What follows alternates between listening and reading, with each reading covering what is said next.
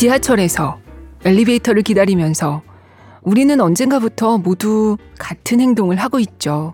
화면을 들여다보는 것. 걸으면서도 화면에서 눈을 떼지 못하는 사람도 많습니다. 뭘 보나 슬쩍 보면 뭐 뉴스나 유튜브를 보거나 인스타나 페이스북을 하거나 아니면 쇼핑을 하거나 오늘 하루도 스마트폰을 몇 번이나 들여다보셨나요? 100번? 200번? 페이스북, 인스타그램, 유튜브, 트위터, 얼른 보라고 우리를 재촉합니다. 그러다 문득 궁금해집니다. 이렇게 분주한데 왜 텅 빈 것 같은 기분인지. 2022년 7월 3일, 7월의 첫 번째 일요일, 7월의 첫 번째 북적북적입니다. 안녕하세요. 저는 조지영 기자입니다. 덥고 끈끈하고 비바람 치는 이 계절에 무슨 책을 같이 읽을까요? 어, 오늘 책 제목 보시고 아, 정말 아무것도 안 하고 싶다. 방법이 뭘까 궁금해서 오신 분도 계시겠죠. 오늘 소개할 책은 제목이 아무것도 하지 않는 법. 영어 원제도 같습니다. How to do nothing. 어, 많이 알려진 책은 아니어서 무슨 책이지? 누가 쓴 거야? 궁금하실 거예요. 제가 주변에 나 요즘 아무것도 하지 않는 법을 읽고 있어 라고 말했을 때도 반응이 어, 제목이 재밌다. 이게 먼저고 그 책은 무슨 책이야? 라는 반응이 두 번째더라고요. 이 책은 제니 오델이라는 미국 작가가 쓴 책이에요. 미국에서는 2019년에 나왔고 한글로는 작년 11월에 출간됐습니다. 저자인 제니 오델은 책에 이렇게 소개되어 있어요. 잠깐 읽어볼게요. 제니 오델. 미국 캘리포니아주 오클랜드를 기반으로 다방면에서 활동하는 예술가다. 스탠퍼드 대학교 미술사학과에서 학생들을 가르친다. 일상에서는 새를 바라보며 많은 시간을 보내는 새 관찰자이기도 하다. 새를 알아차리는 행위든 미술 작품의 소재가 될 스크린샷 수집이든 제니 오델의 작업은 일반적으로 주의 깊게 관찰하는 행동을 포함한다. 디지털 권력과 관심 경제에 의해 분산된 관심의 주권을 되찾아 다른 방향으로 확장하는 일에 큰 관심을 가지고 있다. 뉴욕타임스, 파리 리뷰, 시에라, 애틀랜틱 등의 매체에 글을 기고해 왔다. 버락 오바마가 올해의 책으로 추천하고 뉴욕타임스 베스트셀러, 릿허브가 선정한 지난 10년간 출간된 최고의 논픽션 20에 오른 아무것도 하지 않는 법은 제니 오델의 첫 책이다. 라고 소개돼 있습니다. 네, 저는 올해 초에 읽은 책인데요. 계속 소개하고 싶어서 기회를 보다가 오늘 갖고 왔습니다. 이 책은 영어판에는 부제가 있어요. Resisting the Attention Economy. Attention Economy. 우리말로 관심 경제라고 번역되는데요. 관심 경제에 저항하기라고 볼 수 있을까요? 어, 관심이란 뭘까요? 이 책에 이런 문장이 있어요. 관심은 우리가 보는 것을 결정함으로써 우리에게 영향을 미칠 뿐 아니라 우리의 시선이 향하는 대상에 실질적 영향을 미친다. 네. 관심은 우리가 세상을 보는 창이고 필터이고 무엇에 얼마나 시간과 에너지를 쓸지를 결정하는 기초이기도 하죠. 어, 왜 그런 경험 있지 않으세요? 안경을 사야겠어. 생각하는 순간 그동안 무심코 지나쳤던 그 길 가던 사람들, 내 주변의 모든 사람들의 안경이 갑자기 눈에 들어오는 그런 경험요. 그게 안경이든 털 붙이든 사례가 워낙 많겠지만 다들 이런 적 있으실 거예요. 음, 관심 경제는 그러한 우리들의 관심을 붙들어 둠으로써 돈을 버는 그렇게 굴러가는 경제를 말합니다. 뭐 유튜브나 인스타그램이나 트위터나 포털이나 언론이나 다 마찬가지죠. 이용자가 거기 최대한 오래 머물기를 바랍니다. 그래야 광고를 파니까요. 그러기 위해서 이용자가 거부하기 힘든 자극적인 콘텐츠를 제한하고요. 또 갖가지 색깔의 요란한 알림 메시지와 알림 숫자로 더 보라고 이것도 보라고 어 당신 이것도 좋아할 것 같은데 하고서 붙잡아 두죠. 거기 붙들려서 시간을 보내면서 우리는 심지어 어, 내가 지금 뭔가 생산성 있는 일을 하고 있는 것 같은 그런 착각에 빠지고 안 보고 있으면 마치 중요한 걸 놓치는 것처럼 불안해지죠. 이 책의 머리말에 영화감독 김보라님의 이 말이 참 딱인 것 같아요. 제니 오델의 첫 책, 아무것도 하지 않는 법은 공백을 허락받지 못한 자들을 위한 책이라고요. 공백을 허락받지 못한 삶. 뭔가 어렴풋이 와닿지 않으세요? 자, 어떤 책인지 책의 제일 앞부분 읽어볼게요. 낭독을 허락해주신 필로우 출판사에 감사드립니다.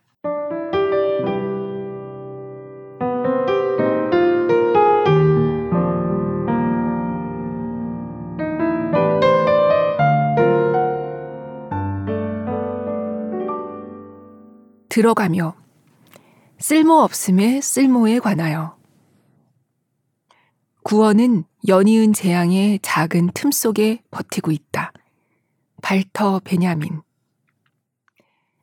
아무것도 하지 않는 것보다 더 힘든 일은 없다.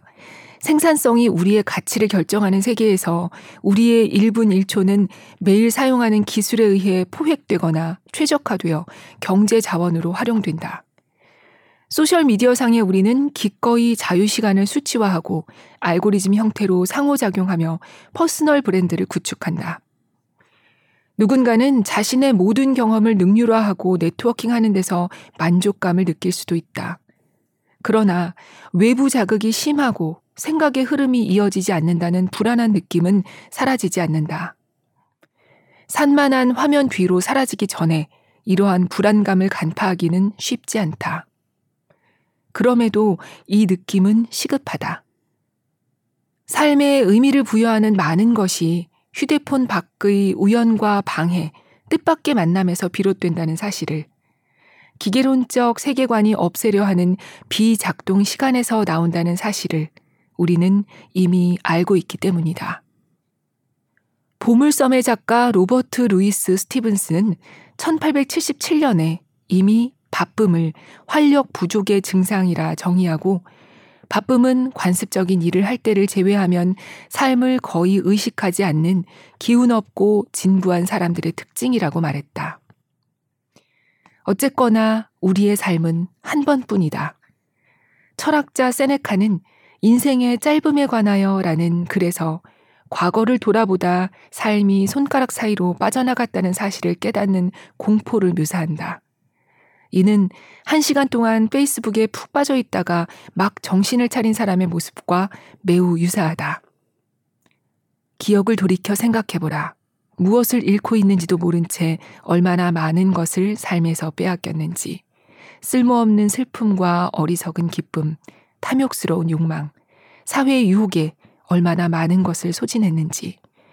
진정한 자신의 모습이 얼마나 남아있는지. 자신의 계절이 오기도 전에 이미 죽어가고 있다는 걸 알게 될 것이다. 세네카의 대화 중에서 집단으로 넘어가면 이 위험은 더욱 커진다. 우리가 사는 복잡한 시대에는 복잡한 생각과 대화가 필요하다. 그리고 그 복잡한 생각과 대화는 이제 어디에서도 찾을 수 없는 시공간을 필요로 한다. 무한한 연결의 편리함은 얼굴을 맞대고 나누는 대화에서 알아챌 수 있는 미묘한 차이를 아스팔트를 바르듯이 깔끔하게 덮으며 대화 과정에서 나타나는 무수한 정보와 맥락을 잘라냈다.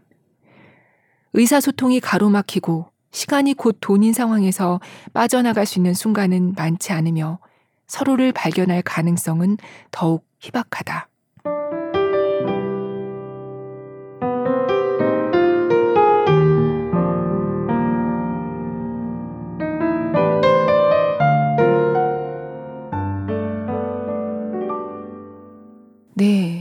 저자는 이 책이 관심 경제에 맞서는 정치적 저항 행위의 하나로서 아무것도 하지 않는 법을 제안하는 어떤 현장 가이드 같은 것이라고 말합니다.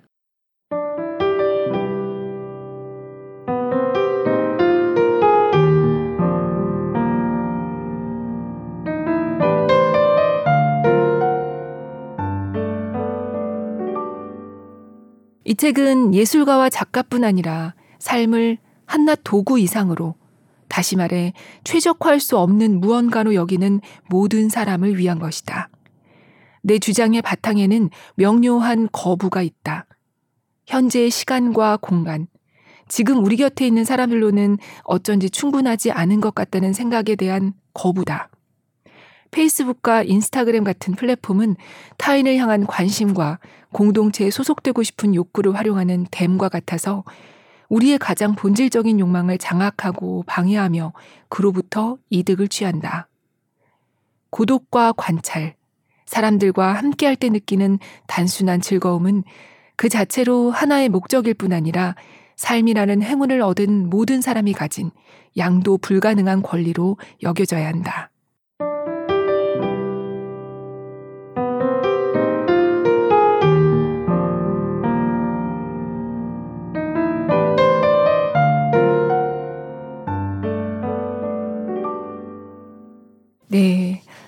제니 오델은 지금 우리가 처한 상황을 이렇게 설명합니다.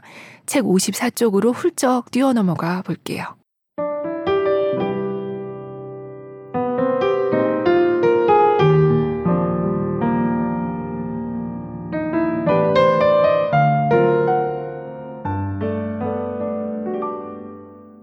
노동자에게 경제적 안정이 사라지자 8시간의 노동, 8시간의 휴식, 8시간에 우리가 하고자 하는 일의 경계가 무너졌고 우리에게는 시간대나 수면 주기와 상관없이 언제나 현금화할 수 있는 24시간만이 남았다. 깨어있는 내내 생계를 위해 일할 수 있게 된 상황에서 여가 시간까지 페이스북과 인스타그램의 좋아요 숫자로 수치화된다. 재고를 확인하듯 수시로 자신의 성과를 확인하고 personal 브랜드의 발전 과정을 감시할 때 시간은 경제적 자원이 된다. 더 이상 아무것도 아닌 것에 쓰는 시간을 정당화할 수 없다. 아무것도 아닌 것은 투자 대비 수익이 전혀 없다. 너무나도 사치스러운 것이다. 이것이 바로 시간과 공간의 잔인한 교차점이다. 비영리 공간이 사라지듯이 우리도 자신의 모든 시간과 행동을 잠재적 돈벌이 수단으로 여긴다.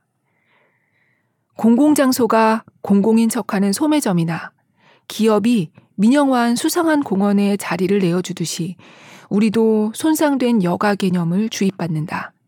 이는 우리가 하고자 하는 일과는 완전히 다른 형태의 유료 여가다.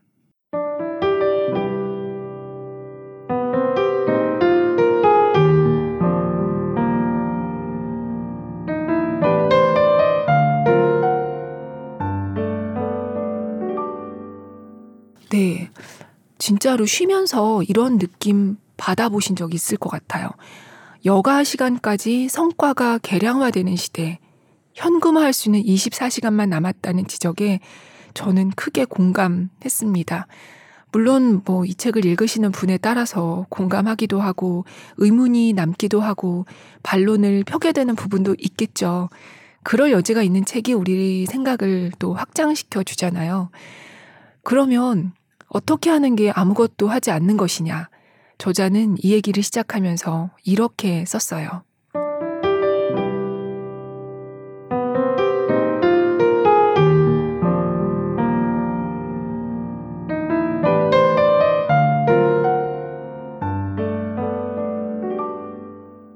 진짜와 가짜가 뒤섞인 정보가 마구 쏟아지는 초현실적이고 섬뜩한 가상의 공간에는 결핍된 것이 있었다. 그것은 바로 인간과 비인간 독립체와 더불어 시간과 물리적 환경에 놓인 인간 동물을 위한 배려의 장소였다. 현실의 두 발을 딛기 위해서는 실제 땅이 필요했던 것이다. 어브렘은 이렇게 말한다. 인간을 넘어서는 신비한 자연 속에서 직접 느낄 수 있는 감각적 현실만이 전자장치로 생성된 풍경과 조작된 즐거움으로 가득한 오늘날의 경험적 세계에서 유일하게 믿을 수 있는 시금석으로 남아있다. 우리는 오로지 분명히 실제하는 땅이나 하늘과 주기적으로 접촉함으로써 우리를 차지한 다차원의 세계에서 현재 위치를 파악하고 방향을 찾는 방법을 배울 수 있다. 이 사실을 깨달았을 때 나는 구명뗏목처럼 단단히 움켜쥐고 놔주지 않았다. 이것은 진짜다. 이 글을 읽고 있는 당신의 눈, 당신의 손, 당신의 숨결, 지금 이 시간, 당신이 이 책을 읽고 있는 장소, 이것들은 진짜다. 나도 진짜다. 나는 아바타가 아니고 취향의 조합도 아니고 매끈한 인지적 작용도 아니다. 나는 울퉁불퉁하고 구멍이 많다. 나는 동물이다. 가끔 다치고 하루하루 달라진다. 다른 생명체가 나를 듣고 보고 냄새 맡는 세계에서 다른 존재들을 듣고 보고 냄새 맡는다. 이 사실을 기억하려면 시간이 필요하다. 아무것도 하지 않을 시간. 그저 귀 기울일 시간. 가장 깊은 감각으로 현재 우리의 모습과 시간, 장소를 기억할 시간 말이다.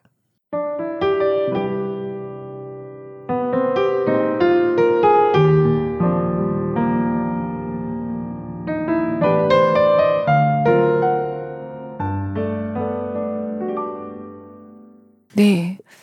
그래서 저자는 이 주변에 있는 공원, 장미가 피어 있는 그런 공원에 가서 앉아서 관찰을 하기도 하고 집 앞에 날아오는 새들을 유심히 보기도 합니다.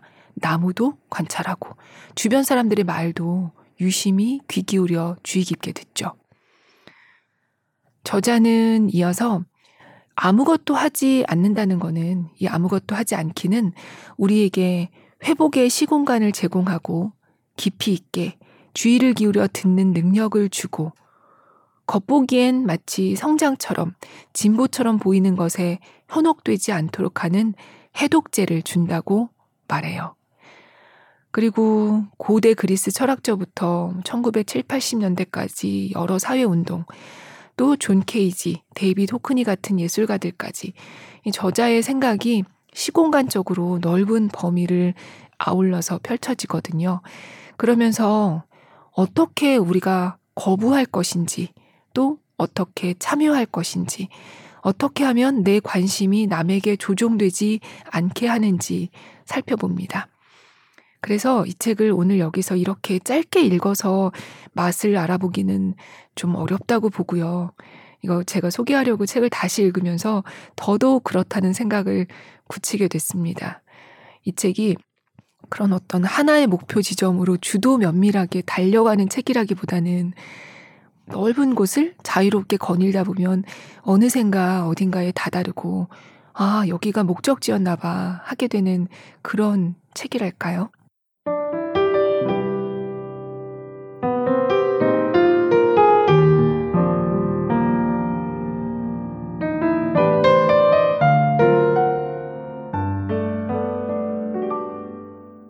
내가 도망치고 싶은 것은 이런 것들이다. 최근 몇 년간 가장 우려되는 소셜미디어의 사용 방식 중 하나는 뉴스 미디어와 사용자들이 피드에서 히스테리와 두려움의 파도를 일으키는 것이다. 사람들은 끝없는 광란의 상태에 빠져 뉴스 사이클을 만들어내고 자발적으로 그 사이클의 지배를 받는다. 불안을 호소하고 동시에 그 어느 때보다도 더 발빠르게 뉴스를 확인한다. 광고와 클릭의 논리에 따라 미디어 경험이 결정되고 플랫폼 디자인이 이 경험을 착취한다. 뒤처지지 않으려고 애쓰는 미디어 기업들은 일종의 속보 경쟁을 벌이고 이 경쟁이 우리의 관심을 악용해 생각할 시간을 모조리 빼앗아간다. 군대에서 포로를 고문할 때 사용하는 수면 박탈 전략과 유사한데 그보다 규모가 훨씬 더 크다.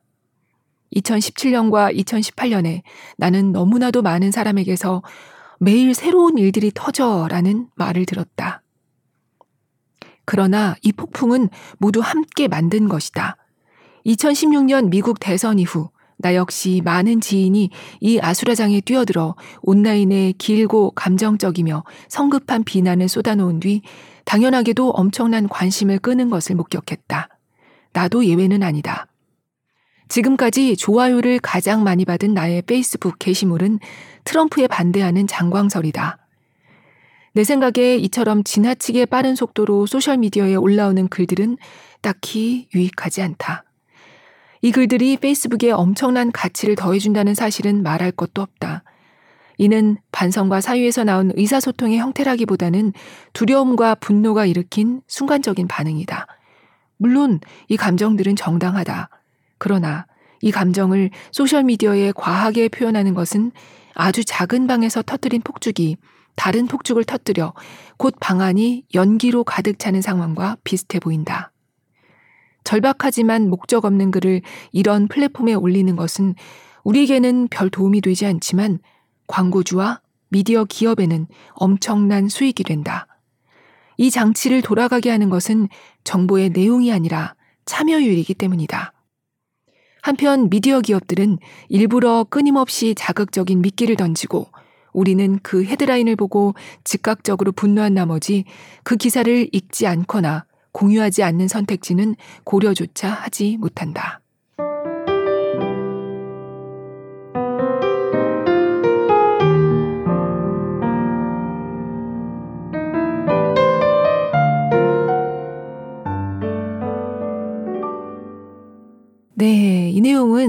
책의 2장, 단순한 세계의 유령들이라는 부분에 실린 글이었는데요.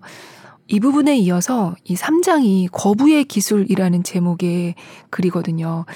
우리는 이제 이 거부의 기술이라는 글의 마무리 부분으로 가보겠습니다.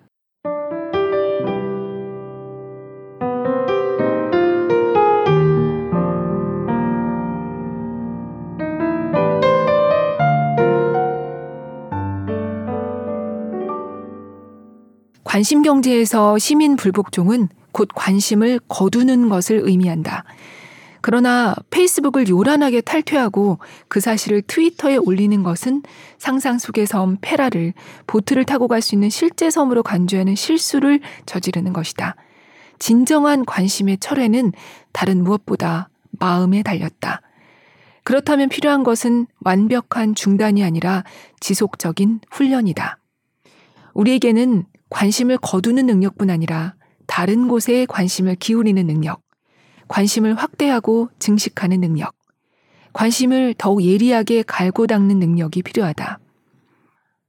우리는 미디어 지형이 24시간 또는 그보다 더 짧은 시간을 주기로 사고하게 할 때 다른 시간 단위로 사고할 수 있어야 하고 낚시기사가 클릭을 유도할 때 잠시 멈춰 생각할 수 있어야 하고 페이스북 피드가 걷잡을 수 없는 분노와 비난을 쏟아낼 때 그 맥락을 살핌으로써 인기를 잃을 위험을 감수해야 한다.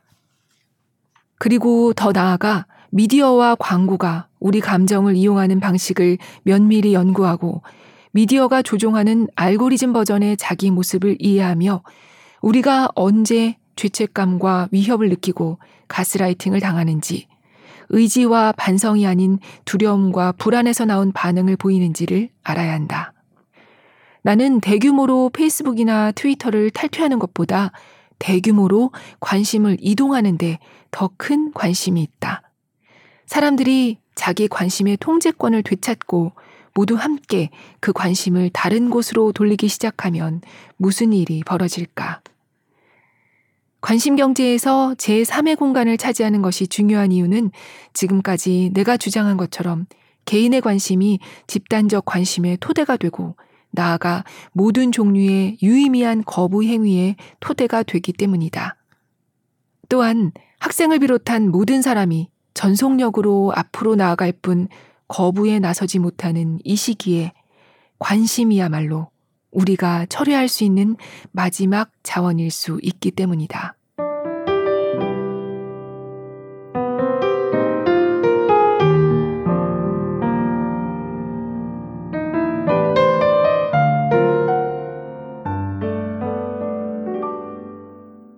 저자인 제니 오델은 아무것도 하지 않는 것은 도망치는 게 아니라 그 자리에서 거부하는 것, 창의적 거부이고 이 단순히 관심 경제에 저항하기보다는 관심의 깊이를 더욱 깊게 만드는 거라고 말합니다.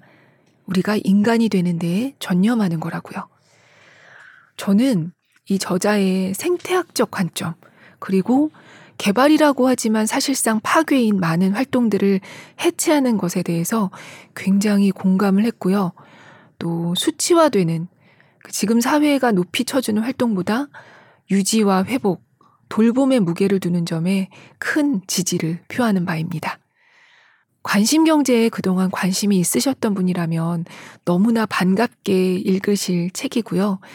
미처 모르고 있지만 뭔가 찜찜했던 분들에게는 새로운 관점을 이 책 표현대로면 이 새로운 관심의 지도를 얻어가실 수 있는 책이 아닐까 싶어요.